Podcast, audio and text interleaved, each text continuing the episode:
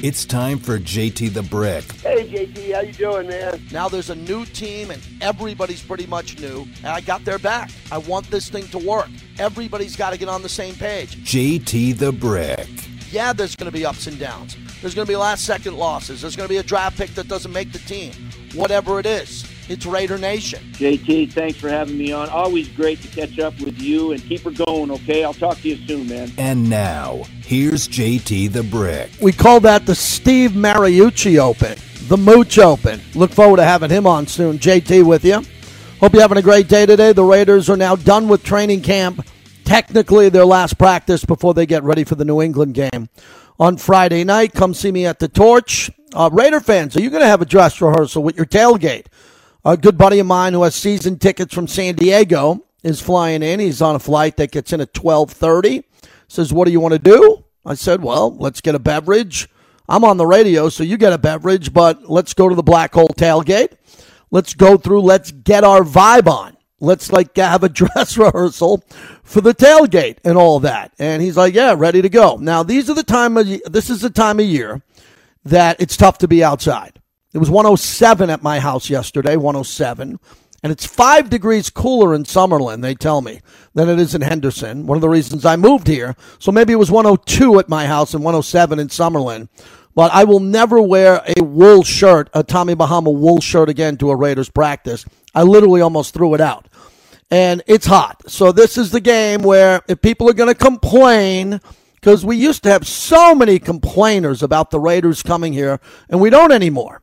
But the people that were complaining, oh, what's it going to be like? What's the weather going to be like in September? It's going to be hot. It's going to be really hot. And maybe you don't want to walk over the Hacienda Bridge in August. I did for the Metallica concert in Guns N' Roses. It was pretty hot. The Garth Brooks, excuse me. That was the hottest moment of my life. That was 115 confirmed, Garth Brooks, on the Hacienda Bridge walking from Mandalay Bay. I, I don't think it's humanly possible for it to get anywhere hotter other than Death Valley than that. So if you're going to this game, you're going to tailgate, bring some shade. If you're walking over the Hacienda Bridge, run. Get over there, get inside, and we throw a great tailgate inside for you at the Torch. Come see me at the Torch, please. And I'll be there with Eric Allen for the pregame show. I wanted to open up this hour by dedicating the energy of this show, and the entire Raider Nation should pay tribute to Len Dawson, who died earlier today at the age of 87. He was a Super Bowl four MVP and a great broadcaster on HBO. Inside the NFL had a big effect on my life, a huge effect on my life for a lot of reasons. Because if you were lucky enough early enough to have HBO in your life, it really was the best show. Inside the NFL took you inside, and you got to see aspects of the NFL that you didn't get. And this is long before there was NFL Network and the documentaries and the streaming services that we're seeing now. Nick Buoniconti Hall of Fame linebacker from the Dolphins, and Len Dawson. He just felt comfortable with those guys. So he was well before my time as a player, but, and you know, Coach Flores winning a Super Bowl, Coach Flores winning a Super Bowl, one of his four Super Bowls, Super Bowl trophy is the backup for him. It's a big part of Tom Flores' legacy. Four Super Bowls, one with Kansas City, and Len Dawson having a really big impact. Uh, Patrick Mahomes is just a great guy. Put out a beautiful tweet for the impact that he had on Kansas City and for the sport. And a lot of accolades coming in right now. A lot of accolades coming in on his brilliance and what he did, both as a broadcaster and a player. You know, we're seeing more and more players becoming broadcasters. Tony Romo, for example. Tony Romo was nowhere near Len Dawson. Let me repeat, nowhere near Len Dawson. Tony Romo came into the league making 18 million bucks. Len Dawson didn't make that money as a broadcaster. But Len Dawson, as a broadcaster, set the bar for Tony Romo to make that money and Troy Aikman and all the other quarterbacks that are out there. Speaking of quarterbacks, I went back yesterday. I was hanging out with Beth Mowins, the play by play voice of the Raiders in the preseason. She works with Rich Gannon and Matt Millen. And I went back and uh, Rich Gannon, I want to say this again on the record because he was with CBS for many years. He's one of the best. Unbelievable analysis as Beth sets up Matt and Rich on that pregame broadcast, and they'll have the broadcast on Fox 5 coming up here on Friday. Fox 5, a partner of the Raiders, with their pregame coverage. We have the fifth quarter, a podcast led by Eddie Paskal and our team right after the game, and I'll be on the postgame show immediately following the game in the Modelo Cantina. Uh, Phil Perry is supposed to join us coming up here in a little bit, and uh, we're going to wait for him. He's one of the Patriot insiders. He's going to check in. We had Greg Bedard on last hour, and I was there today, but not at practice. And I can tell you that there's a lot happening going into this weekend that I'm going to be a part of, Alumni Weekend. There's a lot of energy in the building for the alumni coming back. Uh, the last home game, the Raiderettes, 500 of them came back, and now there's an enormous number of former players. And what will be the goal of the Raiders in this preseason game? No need to play Carr. He had two fantastic workouts against the ones from the Patriots. No need to see Maxx Crosby, Colt Miller, Chandler Jones. But the Raiders got to put a team out there, and this will be the last time that the roster goes from 80 to 53, and it'll be the last time some of these players ever play for the Raiders. When they get cut and released, everybody's going to be appreciative of what they did iron sharpens iron, and then these guys hopefully have an opportunity to catch on the Raiders practice squad or maybe another team. So that's one of the cool things about that fourth preseason game is the ability to see guys play balls out because they want to go on tape for another team. I've seen it before. For many years, we'd be up in Seattle for that final preseason game, and I know, I love the trip. I love the energy of being in Seattle in the summer, but the Raiders always got smoked in that game usually always smoked. And Russell Wilson would play in that game, and I'd scratch my head. And the Raiders would lose like 34 to 10. And, and then you'd have to go into a regular season game. Let's, let's see the Raiders win this game, play hard with their reserves, and have an opportunity to go 4 0 and have some momentum. Phil Perry, kind enough to join us, covers the Patriots. And he's a really good NFL insider, and I'm happy he can join us. So, Phil, before we as we get going, let's start off with your analysis of the Patriots day two compared to game one, where they looked like they were slow and the Raiders got the best of them. How do you think the Patri- uh, Patriots did uh, second day? Yeah, I would say the, def- the the Raiders definitely beat them up pretty good for the vast majority of practice on day one, but day two, a little bit of a rebound from mm-hmm. the Patriots. And again, they started slow offensively, and it's really been a herky jerky camp all summer for the Patriots offense as they deal with new coaches and they try to install a new system. But they caught fire a little bit, I thought, hmm. late in the practice. A couple nice touchdown passes to Jakobi Meyers down the field for Mac Jones. They love, love, love when they're able to execute in the two minute drill, and we saw that the end of practice yesterday, but they did it again today. So I think the offense was was feeling itself by the time the second practice ended because they finished that two minute period today with a touchdown to Hunter Henry with you know four seconds left on the clock. They're down five. You know they play out these situations with so much detail that when they're able to finish off a play like that, you see the reaction that you saw from them today, which was pretty big offensive wide uh, celebration from the Patriots. And again, it's been a it's been a rough summer for that offense and yeah, so we haven't seen much celebrating, and so uh, that was a little change for them today.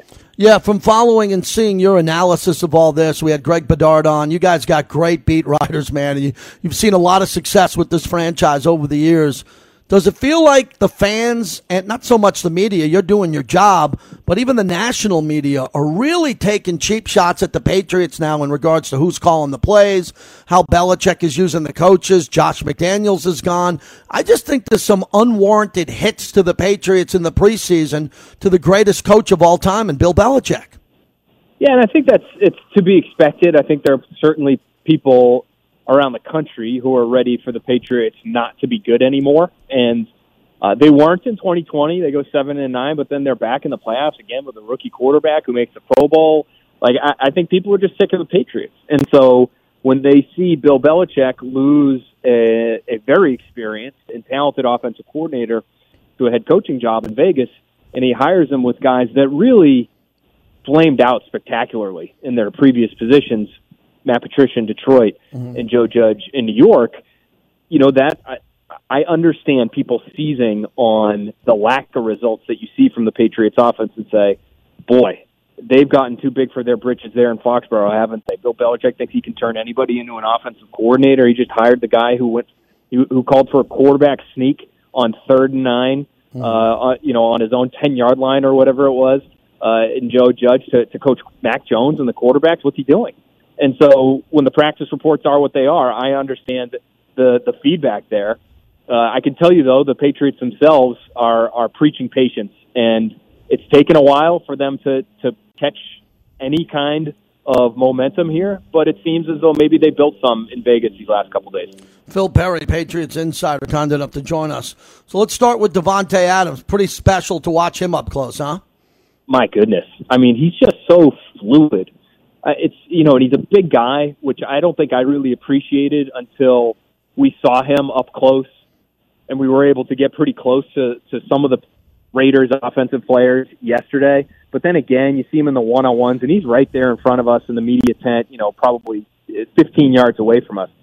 He's a big man, and he just moves with such fluidity. It's that's I think the most impressive part of his game. I know his releases get a lot of attention, and he's very sudden for someone of his size.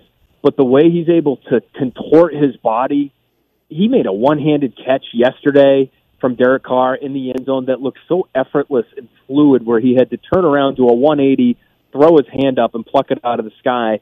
I mean, he he brings just about everything you could ever want to the table as a receiver. And I understand. I mean, we saw Derek Carr these last few days absolutely pepper him with targets, and I get it. Uh, why wouldn't yeah. you throw to that guy every opportunity you could get? The Patriots, uh, they've got a lot of questions at corner.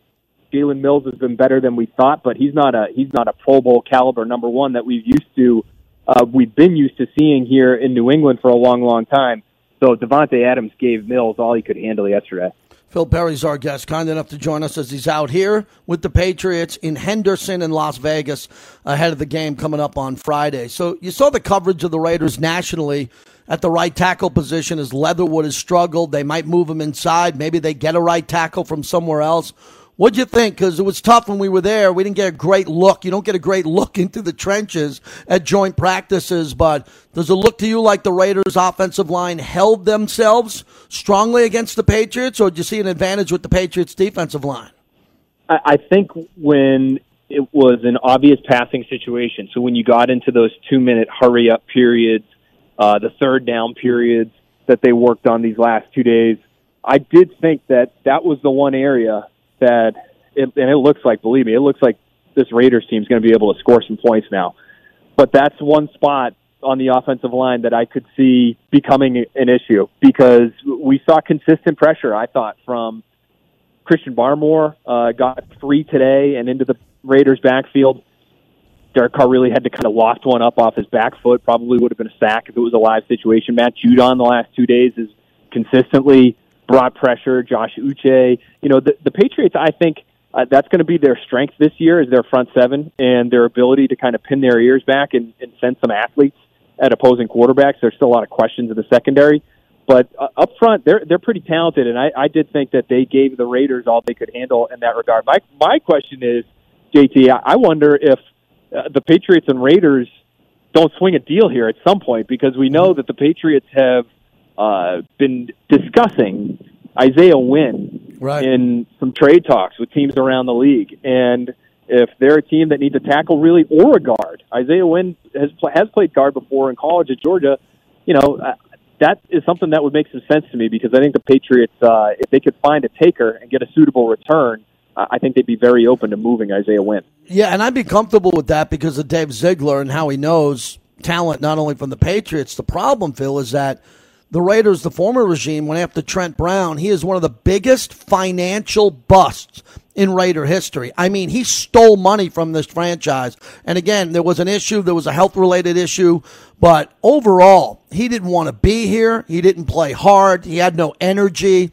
And a couple of guys talked and praised about him, Maxx Crosby, Chandler Jones, because when he's right, when Trent Brown is right, he's one of the biggest monsters in the league. But I know you guys have been talking about this a little bit. What do you expect out of him this year? Is he going to give 100%?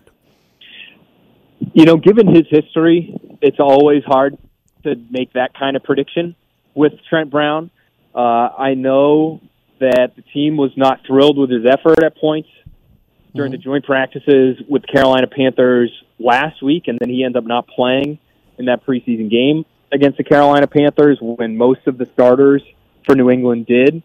And so I think it's something they're always going to have to monitor. Now, I know previous to that moment, that incident um, against the Panthers, they were really happy with how things were going. With Trent Brown, he showed up in shape, uh, ready to go. You know, working hard behind the scenes. I heard nothing but good things about Trent Brown, mm-hmm. but it, it did get a little sideways for him uh, last week, and so that's something you always have to to monitor here. I think just buy-in in general, JT, is something that we're tracking here because it had been such a slow camp, especially for the offense. So talking to guys like Mac Jones and David Andrews, leaders of this team, and sensing some real frustration from those guys at times, you know because those guys are who they are, you know the rest of the team, I would say Trent Brown included, they look to those guys and how they feel, Andrews or Mac or you know anybody that's been around for a long time, mm-hmm. it, it can trickle down to others.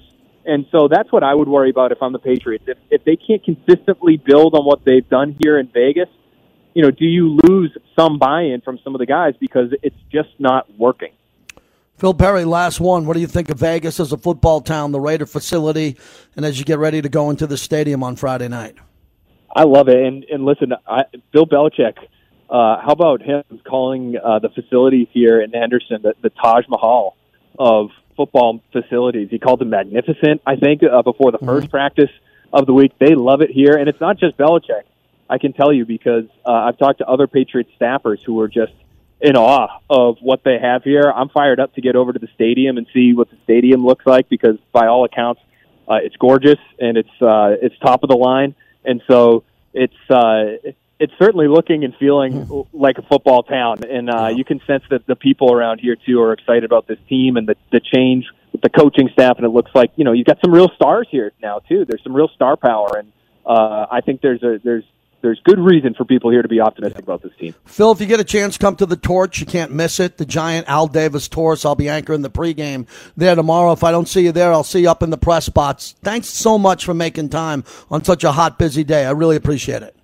Anytime, JT. Love talking to you. I'll see you soon, I'm sure. You got it, Phil Perry. Man, we had two good ones today Greg Bedard and Phil Perry. The type of radio that I love, I hope you enjoy. You might not love what I love. I like what you like, but that's the type of shows I like to do. Get me three or four analysts that could give you the X's and O's. And we'll have fun with the callers and we'll do everything like we do, but it's still summertime radio, as Bobby reminds me, as my wife is in the pool. The dog is over here. I'm at home today, and uh, we're getting through the summer, wrapping up the month of August.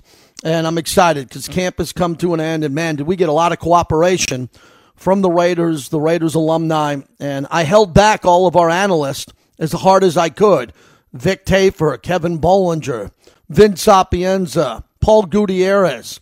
You know, all these guys that we're going to have on during the year, I didn't want to burn them out and have them on every Tuesday, Thursday, Wednesday. I want to give them some time to just relax, have lunch, and forget about me because we're leaning on them during the regular season. We're really proud of the insiders that we have. Harry Ruiz the Latino voice of the silver and black. And Levi Edwards, we're adding new ones. Uh, we have Eddie Paskal on. So we want to give you a Raider analyst or an alumni or a player almost every day. And then look at the other team. 26 years of being on radio. I got a decent Rolodex with trying to get these guys on. I just got two that I've known over the years. And they call this and they believe it's the Taj Mahal. Mm, it's a good spot right here to take a cheap shot at Libby Schaaf in Oakland and take a really big cheap shot at that, but I'm not going to do it. Not going to do it. Not going to do it. A $5 billion now business and franchise, according to Forbes, not JT. And they could have stayed in Oakland forever. But the politicians in Oakland had no vision. You think the politicians in Oakland with BART and the 880 and the Oakland Airport Hilton eh, had the vision to do something that was right in front of them? Now you take an aerial shot of Henderson and the drone, and you look at the Intermountain Healthcare Performance Center and go, holy crap, that could have been in Alameda and provided hundreds upon hundreds of jobs with an NFL team in a major market, the Bay Area. But the local politicians having nothing to do with the fans, having the love affair with the A's, having the 10 year lease hidden behind the back, and not having the vision to say, yeah, go have the dirt, man. Go have the dirt and pay it off whenever you want or this or that and develop this and develop that. No interest because the Oakland politicians had no vision for this. And, you know, once you get politics involved in sports, Man, it's tough. Then you come to Southern Nevada, you got Brian Sandoval, the governor. You got Mark Davis, Napoleon McCallum. Then you start going on with Mr. Adelson and what Marc Badain was able to do and others along the way to end up getting this facility built and getting this stadium built. All the people of the Raider past, all the current Raiders, the owner, the vision of the owner, and his connections to Mayor Goodman and everyone else, and the mayor of Henderson. And now Bill Belichick calls it the Taj Mahal of NFL facilities in a much smaller market than Oakland and the East Bay. Did this need to happen? It happened. And now we're celebrating the Raiders having a global hub, a giant facility where everybody can get to real easy from Oakland. A little bit more expensive out here, but you know, it's going to be expensive. Bruno Mars ain't playing the Oakland Airport Hilton, baby. Okay? When you look at what the Park Theater is and all these venues here, you understand why it's a little bit expensive, but your money goes a long way. Oh, oh, and a, oh, a big secret. Shh. There's no state taxes. Oh, California, once you stop paying state taxes, you ain't ever going back because you don't want to give your taxes to bad politicians. If there someday if there's a good politician like the Wizard of Oz, someone behind the curtain, is someone powerful and they're a great politician, give them your tax money. Good things will come out of it. Imagine giving your money and your taxes to the East Bay politicians who didn't even want the Raiders. Man, I just jumped on a soapbox. I'll stand down. Love it here in Vegas. Love the fans of LA, Oakland, the global Raider Nation who downloaded the app and can listen to this show. Now let's get you going. Got a window to get you on the radio. You want to wait for Q? You want to wait tomorrow for Clay and Heidi? Go for it. We want to get you in here. On your grades for the preseason, what concerns you and what are you most happy about? It's clearly Davante for me. I didn't realize until I saw it. It's incredible what's going on with him. 702 365 9200. We're brought to you by Sam & Ash Injury Law because you deserve what's right.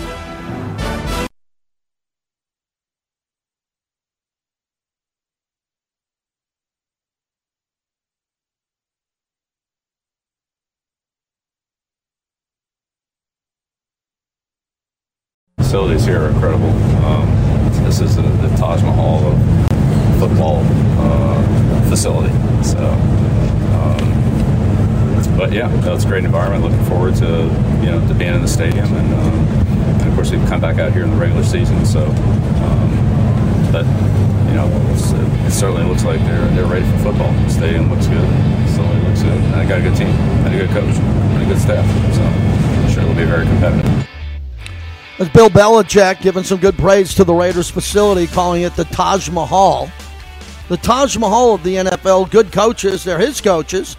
These are the guys he groomed for this opportunity. And as I said, I'm just guessing this, but I'm assuming that Bill Belichick is very proud of the coaches now that are here and Dave Ziegler with the Raiders.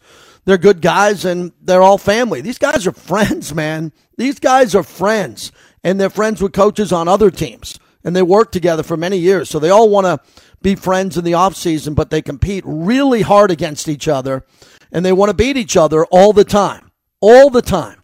But look, Bill Belichick's got a lot of coaches that have left him. Imagine what it's like being Nick Saban and Bill Belichick, and every offseason you find out that like 11 guys left. Seriously, we're not talking two. When a coach leaves like Josh McDaniels, he takes six other people in the building. He takes coaches who become his coordinators, and then he takes staff. They take scouts and other people's uh, secretaries, people behind the scenes, whoever it is.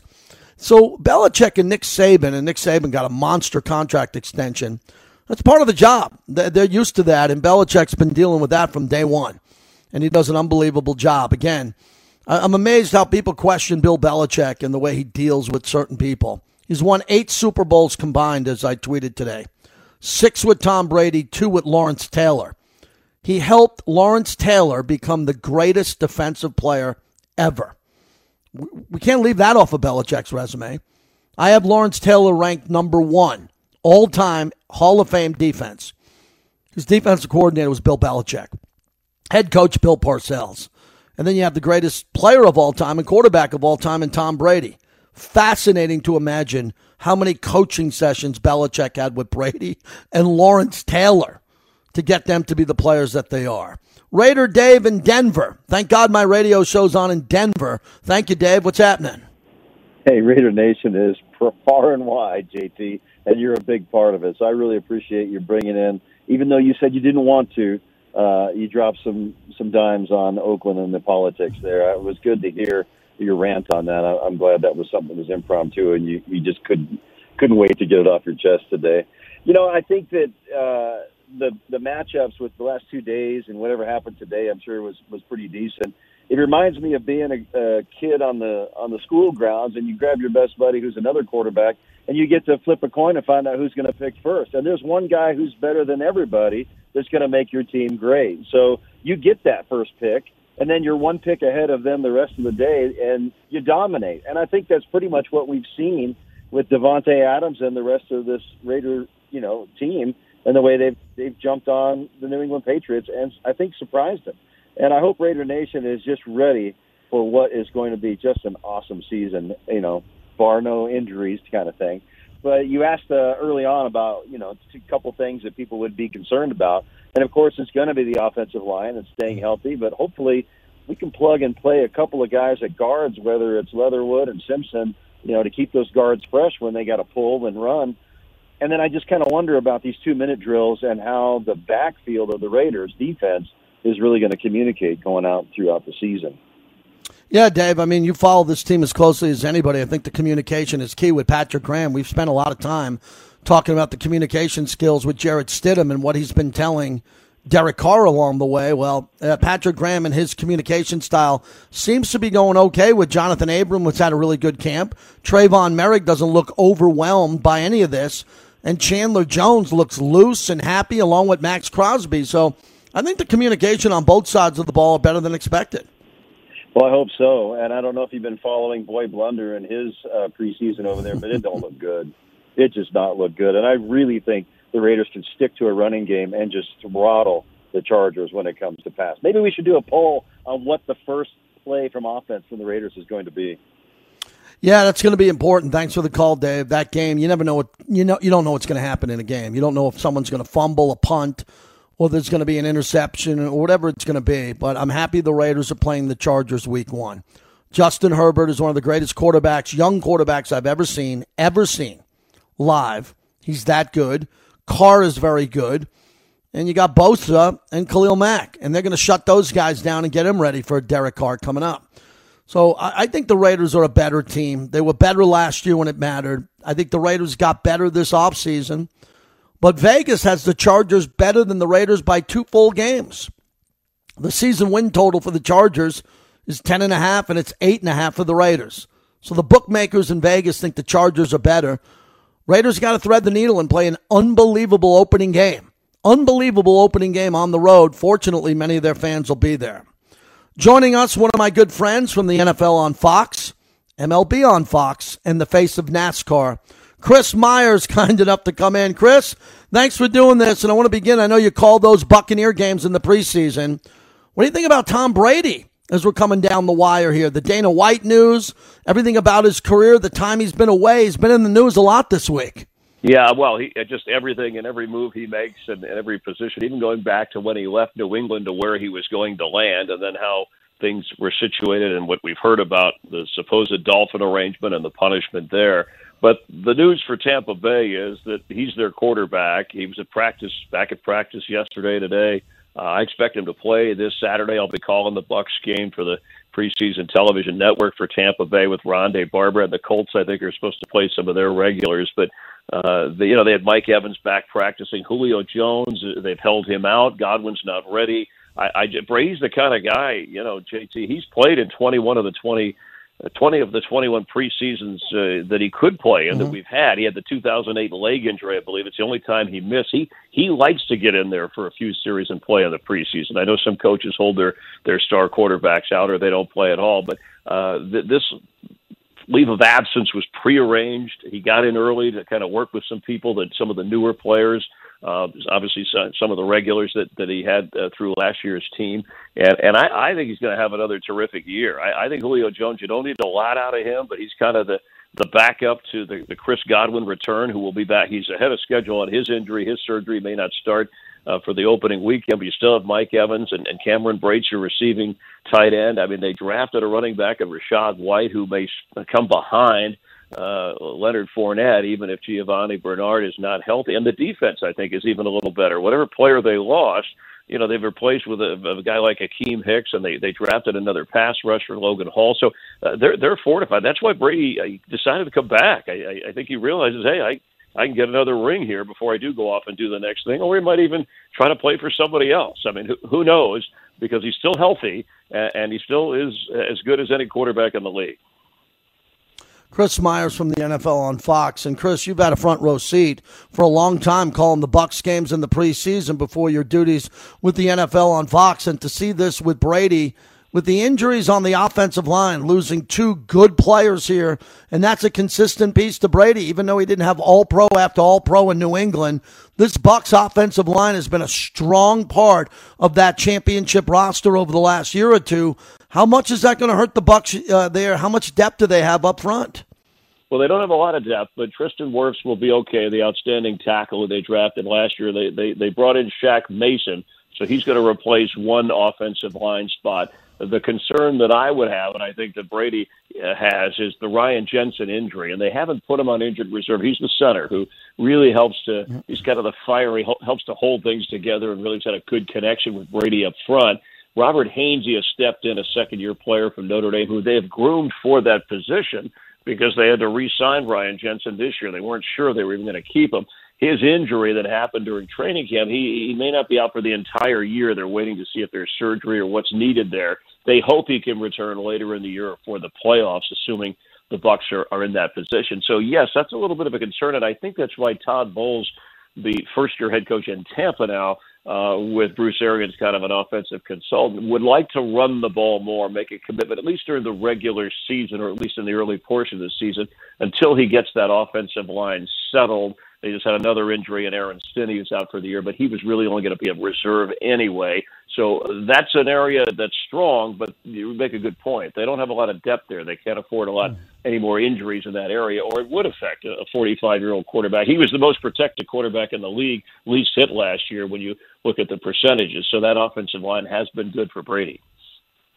Chris Myers joins us. You know, Chris uh, Belichick's out here with the Patriots, with the Raiders, and Davante Adams put on an absolute show on Tuesday, and now we go forward with this and we see what he's doing now. It, it, it blindsided some of the Patriots media to see how dominant he was.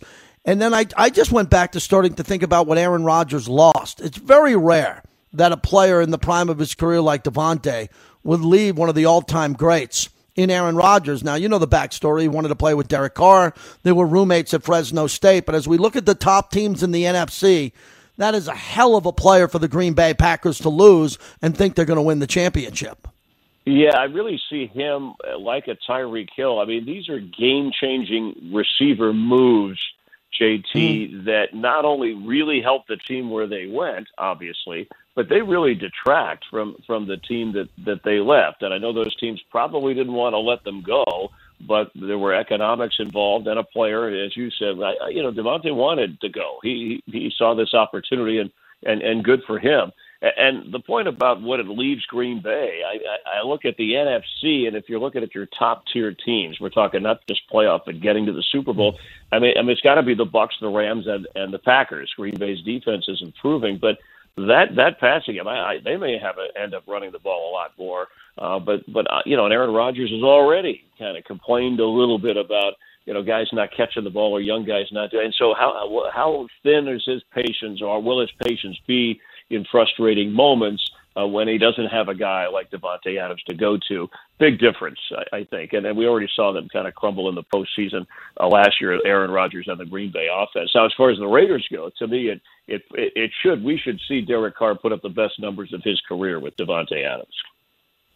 Chris Myers from the NFL on Fox. I want to talk about Baker Mayfield. That to me was obvious. They were bringing him in there to give him an opportunity. If he plays well, Chris, you know he'll get a contract extension in Carolina or he'll be able to leave in free agency. If he doesn't play well, he won't be back.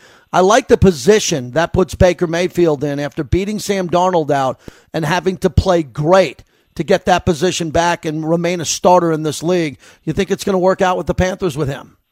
Yeah, I, I think he'll have uh, a good year, and I think his, his greatest asset, aside from obviously guys catching the ball he throws, is a healthy for the entire season Christian McCaffrey because not only does he produce on the ground, I mean he he catches the football, blocks, he he just does a lot of things that will help a guy like Baker Mayfield. I, I think Carolina has a a bit of an unheralded defense, or at least they have players that can put together a, a strong defense, but that division, I you know, it really is Tampa Bay. I, the Saints have a very good defense, but an unproven quarterback, and Michael Thomas is doesn't seem like he'll ever be healthy again as a receiver there, although they have Kamara. So Carolina's going to fight uphill. They're probably second or third in the in the division. Uh, obviously, Atlanta's rebuilding, but I, I think it's a good move. I think he'll get another contract there. I think he'll show people he can play, but whether he has enough to push Carolina into the playoffs or not, I wouldn't bank on that.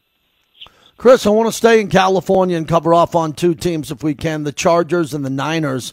Let's start with the Chargers. That's in your local community. You see that they're battling to get some headlines away from the Rams, who are Super Bowl champs. But with Derwin James signed, Justin Herbert, what they have with Khalil Mack, J.C. Jackson might miss the first game with that ankle surgery. But the Chargers are right there. This is the best roster I've seen them have since going back to Junior Seau and LaDainian Tomlinson and Antonio Gates but there's always a place for them and they always come up short. Do you think this is their breakthrough year? How far do you got them going? It's a good point about you know you've seen them through the years. They're they're talented enough. I'm a big believer in Justin Herbert. Was coming out of college. I I think he's right there with Burrow, and and he is a guy who will bring them to the next level. The irony is that Brandon Staley, the head coach, is you know, mostly a defensive background. I mean, a defensive yeah. mind that did some great things, and yet that's an area that they really let down last year. So they went out and they got some of the players you named. I think the personnel is definitely better, and I, I think we'll see their defense take a take a major leap. But I, I just saw too many games last year where where Staley showed, and I saw this in maybe a younger mm-hmm. Sean McVay and a younger Kyle Shanahan a learning curve for him as a head coach, being a little too aggressive, a little too cocky with I, I got my team, I got my quarterback, we could go for this.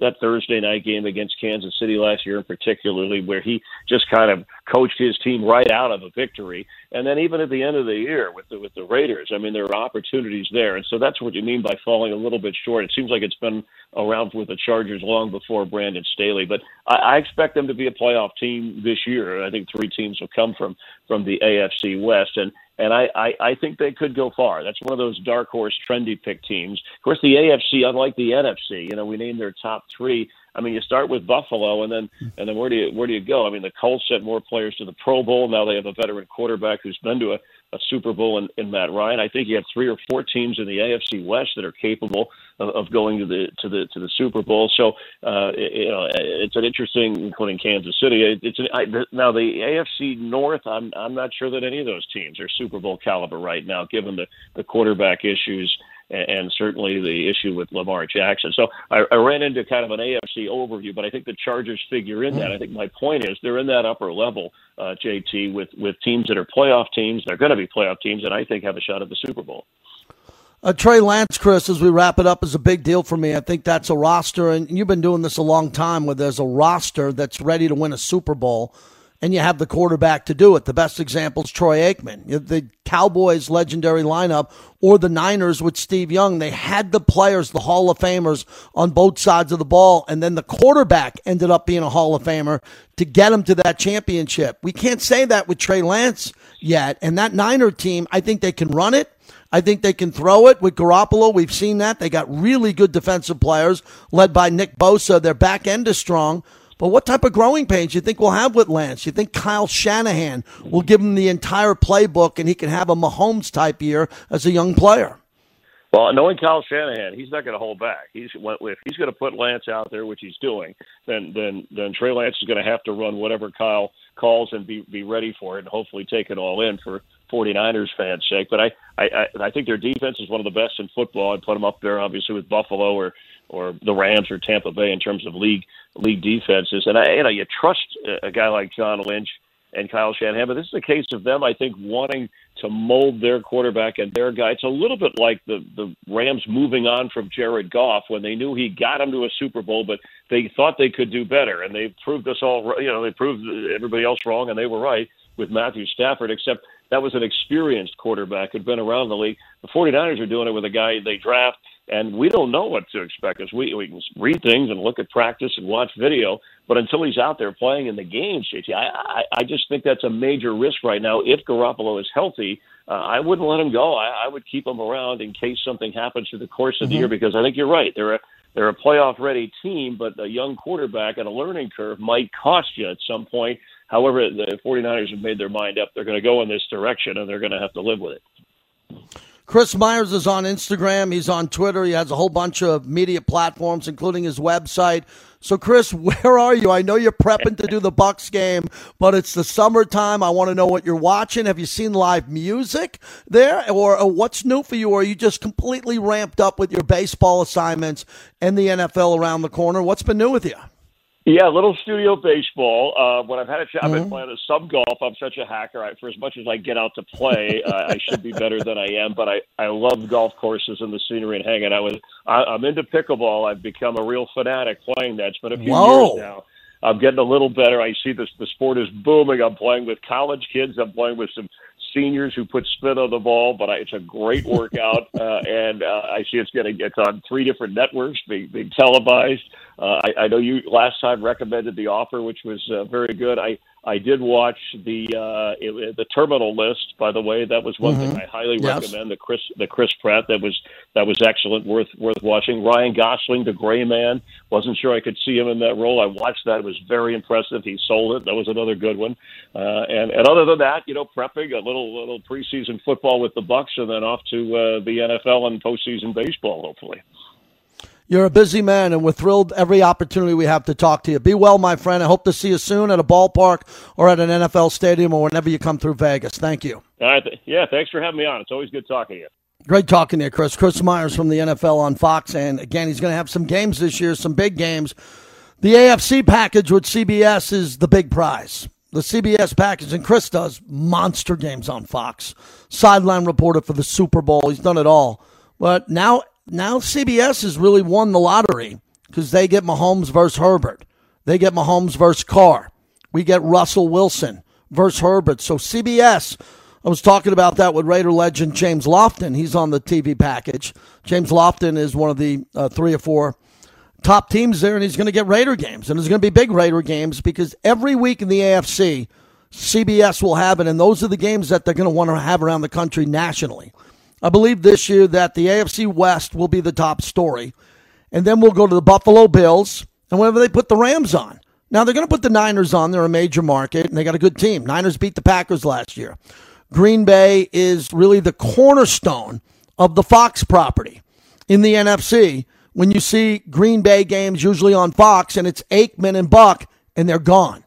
They went to Monday Night Football on ESPN. I mean, think of that right? Aikman and Buck, you always turned on the TV, Aaron Rodgers. It was a Fox game. Now those broadcasters are gone. It's going to be wild this year. And then there's a couple of alarming columns written at Deadspin and some other platforms about how the streaming is going to be difficult. I've been an Amazon Prime streamer for a while, and I'm not great at that. My kids stream a lot of stuff, but I have a box delivered to my house every 10 freaking minutes. An Amazon box comes to my house uh, every 30 minutes. So you better believe I got to get this NFL Prime package because I'm paying for it with all the boxes that are landing on my doors like spaceships every 30 minutes. But are you going to be able to do it? How are you going to go to a bar? Well, I know for a fact PTs is going to stream it. I know it's going to be streamed at Doghouse, one of our partners, streamed at Virgin Hotels. They'll find it. But will you? What's going to happen when you're sitting at home on Thursday night? And you just want to watch a random game. Are you set up to stream that game on Amazon? And the way the NFL wants it to be smooth in year one. That's going to be a fun topic this year. Hell of a show booked by Bobby today. We'll wrap it up next.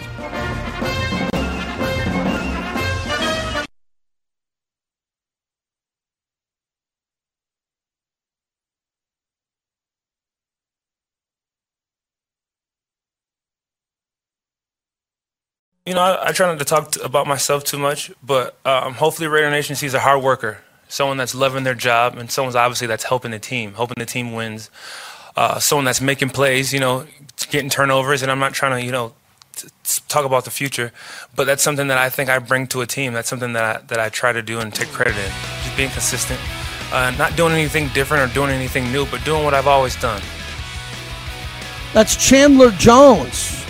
Man, there's a lot to say about him as we're brought to you by Redtail at Resorts World, the newest property on the strip. They have a social interactive gaming lounge with sports betting on site, live entertainment, dueling pianos, and plenty of TVs to watch big games, every major UFC card, and they have the drama before the party, as Redtail is the spot to pregame before you go into Zouk nightclub. Sip and skip with your Redtail wristband, and you go right to the front of the line at that super club. Way to go, Bobby. Thanks to Phil Perry, Greg Bedard, two great Patriot insiders, Bill Williamson, who joined us, and Grant Irons, for a former defensive end for Alumni Weekend. Tomorrow, we'll figure that out tomorrow.